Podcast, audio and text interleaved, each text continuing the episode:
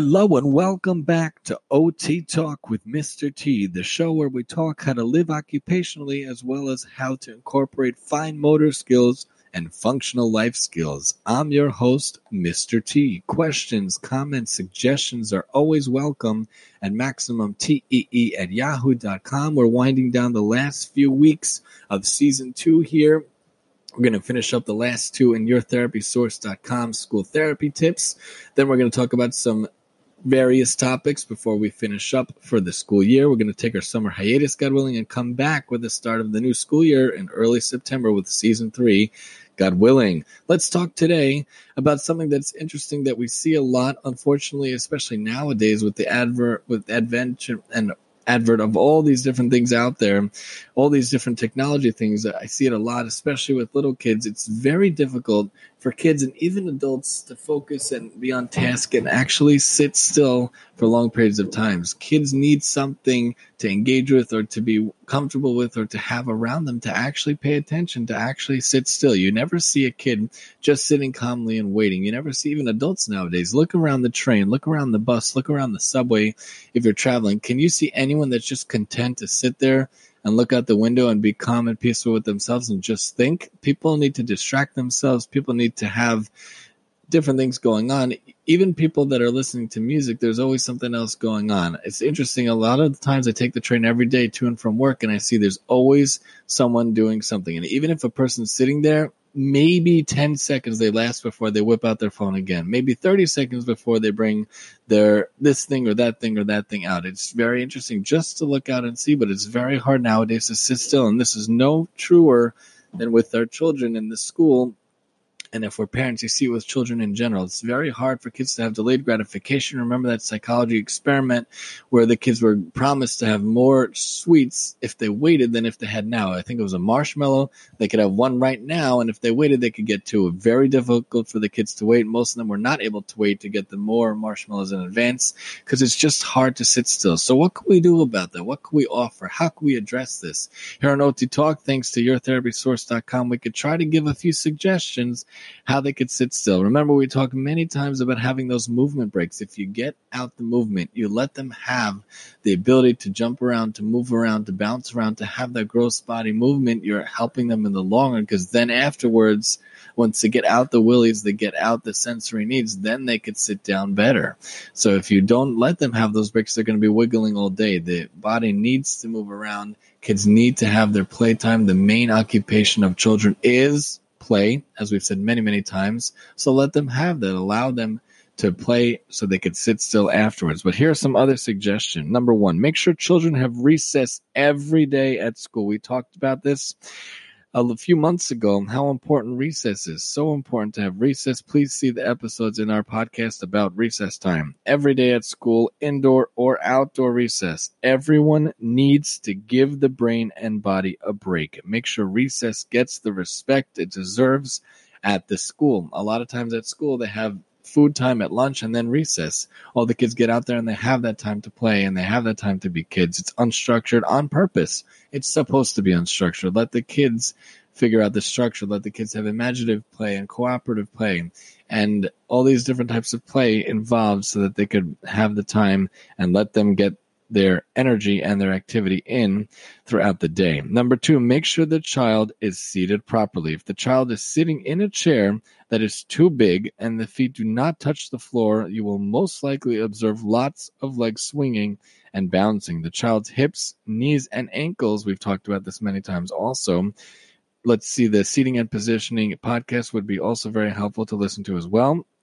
The child's hips, knees, and ankles should be at 90 degree angles to ensure proper positioning. You see a kid sitting at a desk that's too high or a desk that's too low, sitting in a chair that their feet don't reach the floor. That's not the most functional way for them to be involved in the class environment. That's not the proper way for them to be involved in the lesson. They won't be involved and they won't be at the proper posture to be involved with whatever you want them to do. So that's an easy thing to look out for and fix right away. Number three, offer a variety of seating options. Need to burn off some energy? Try sitting on a therapy ball. When we talk seating and position, we give different suggestions, different ideas of different things they could sit on, including these different therapy balls. Want to stretch the legs? Try standing up and working at a higher surface. You could also do a very simple fix, the TheraBand. It's like these elastic types of rubber, very, very large and wide rubber bands, for lack of a better explanation, that wrap around. In general, a lot of people use them in the clinic. They put it their foot on it and then their arms go up in different directions and do stretches, but they could be used to tie around the legs of a chair and you put the feet on and it allows the feet to go up and down and you could also put them on the on the desk if the arms need some exercising that could be used as well. TheraBand a very simple solution, a low tech, if you will, solution if you want the kids to be able to have these expectations, you have kids to do that. We need to make sure to check the child's sleeping habits. They need to make sure that they get enough sleep. Children will move and bounce to keep themselves alert and awake to pay attention. Make sure the child is getting the proper hours of sleep per night. Kids really need a lot of sleep when they're very, very, very little. They need like a ton, a ton, a ton of sleep. As they get a little older, the toddler preschool age, they still need that good 12 hours throughout the whole day. But even as they get to grade school, you know, they really need the eight to 10 hours. Even as adults, it's really recommended for us to get eight hours. So how much more? So little kids need a lot more than eight hours. Don't put them to sleep at 9, 10 o'clock at night and expect them to be up at 6, 7 in the morning. They really need that bedtime, the 7, 8 o'clock bedtime, and let them get up at the 6, 7, and they can be alert and ready to rock the whole day. So we make sure to check those sleeping habits. Make sure your expectations are appropriate. Don't expect young children to sit still for long periods of time without breaks. That's what the movement breaks are for. The brain breaks, the sensory breaks. You can't have them sit still for two hours straight. It's just unrealistic. It's unfair and it's too much for the kids. It's too much for the teachers. If older children just sat through an hour long test, it will be difficult to sit still and concentrate. Let them get up, use the GoNoodle.com has great stuff. You can use any of these activities, any proprioceptive or vestibular activities, just marching in place, running around the room, hopping around the room. Be creative, be innovative. We talk about this also in many different episodes. Let's have the proper expectations for how long they could sit. Again, every 20 to 30 minutes, they should really be getting up for around five minutes. But if you're waiting 45 to an hour, then let them get up around for 10 to 15 minutes. But they need to be moving, they need to be active, and uh, they need to be kids throughout the whole day. Provide frequent physical activity breaks throughout the day, as we always say. This is number six. Turn on some music and dance between periods. Squeeze in gentle stretching or yoga poses in between stressful lessons. Yoga, Tai Chi are great for kids. They have Zumba for kids. They have yoga for kids. Tai Chi for kids. Very easily accessible, very simple to use. You could always put on YouTube in the back to put on some calming music if you want or alerting music if you want. You can do Kidz Bop, which has great music nowadays music and they make it toned down for kids. They replace the curse words and they replace the topics that might not be great for kids, and they make it great for kids. And they still have the the common songs of nowadays. Easy to use the music and easy to use the physical activity. Include physical activity in academic lessons or reviews. For example, try having children run in place at their seats. When you ask a question, they stop and write down the answer. Once the answer is recorded, start running in place again. Let the children walk around the classroom answering questions on worksheets hanging on the wall. You don't have to be sitting sedentary to do work. It could be interactive and it could be active. It could be all types of movement involved just to get the work done.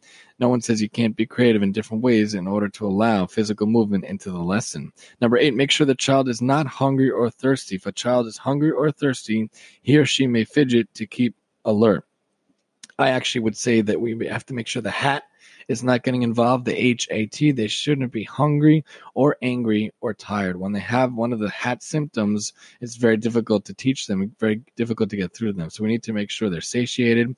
We need to make sure that they're alert and ready. And we need to make sure they're in a calm sense and a calm temperament to be able to learn. Number nine, make sure the child can do the activity or lesson. Is it too hard? Is it too easy? Do you want to grade it up? Make it a little harder. If it's too easy, do you want to grade it down? Make it a little easier. If it's too hard, either way, the the child may squirm out of nervousness, anxiety, feeling overwhelmed, or being bored.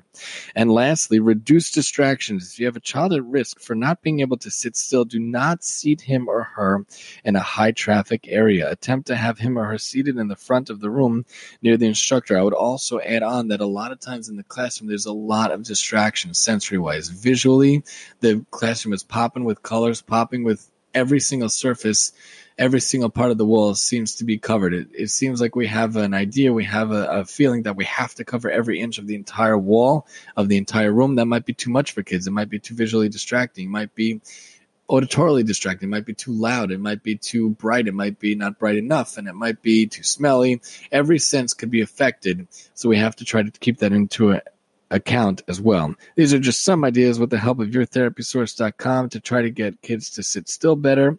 Join us next time as we talk about some self calming activities for children here on OT Talk with Mr. T. And I'm your host, Mr. T.